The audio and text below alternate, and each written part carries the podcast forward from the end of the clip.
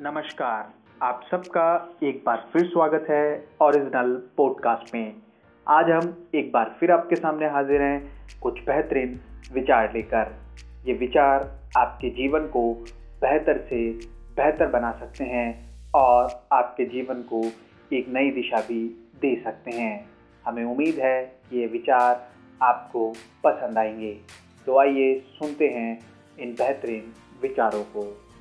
जब किसी देश की जनता अपनी मूलभूत ज़रूरतों को छोड़कर सरकार की ज़रूरतों के हिसाब से सोचना शुरू कर दे तो ये मान लिया जाना चाहिए कि अब उस देश का पतन शुरू हो गया है।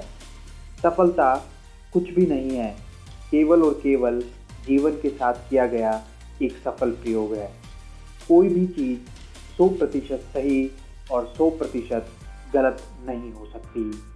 जीवन के सबसे बेहतरीन अनुभव केवल प्रकृति की गोद में लिए जा सकते हैं।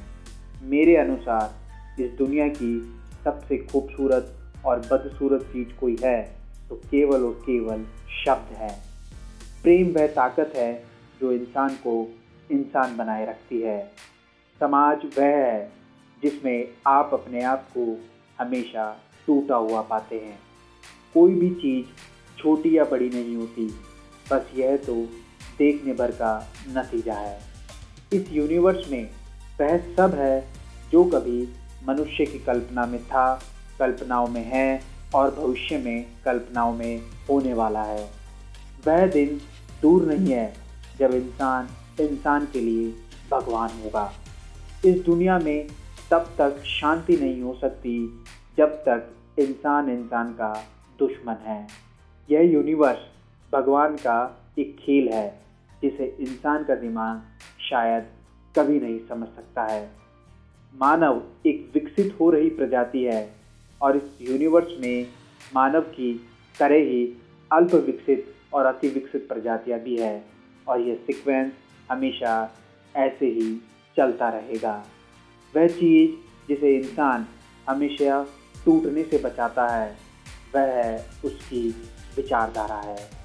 मेरा मानना है, इस दुनिया का सबसे बेहतरीन वक्त पढ़ने में गुजरता है। मेरा मानना है, अच्छी किताबें पढ़ने से आपके अंदर विश्वास का निर्माण होता है। विश्वास के निर्माण से आपका निर्माण होता है और आपके निर्माण से आपके कार्यों का निर्माण होता है और इन्हीं कार्यों के निर्माण से आपकी सफलता का निर्माण होता है।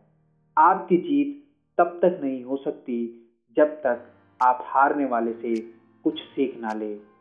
जिस घर में बुज़ुर्गों की इज़्ज़त नहीं, उस घर की कहीं पर भी कोई इज़्ज़त नहीं।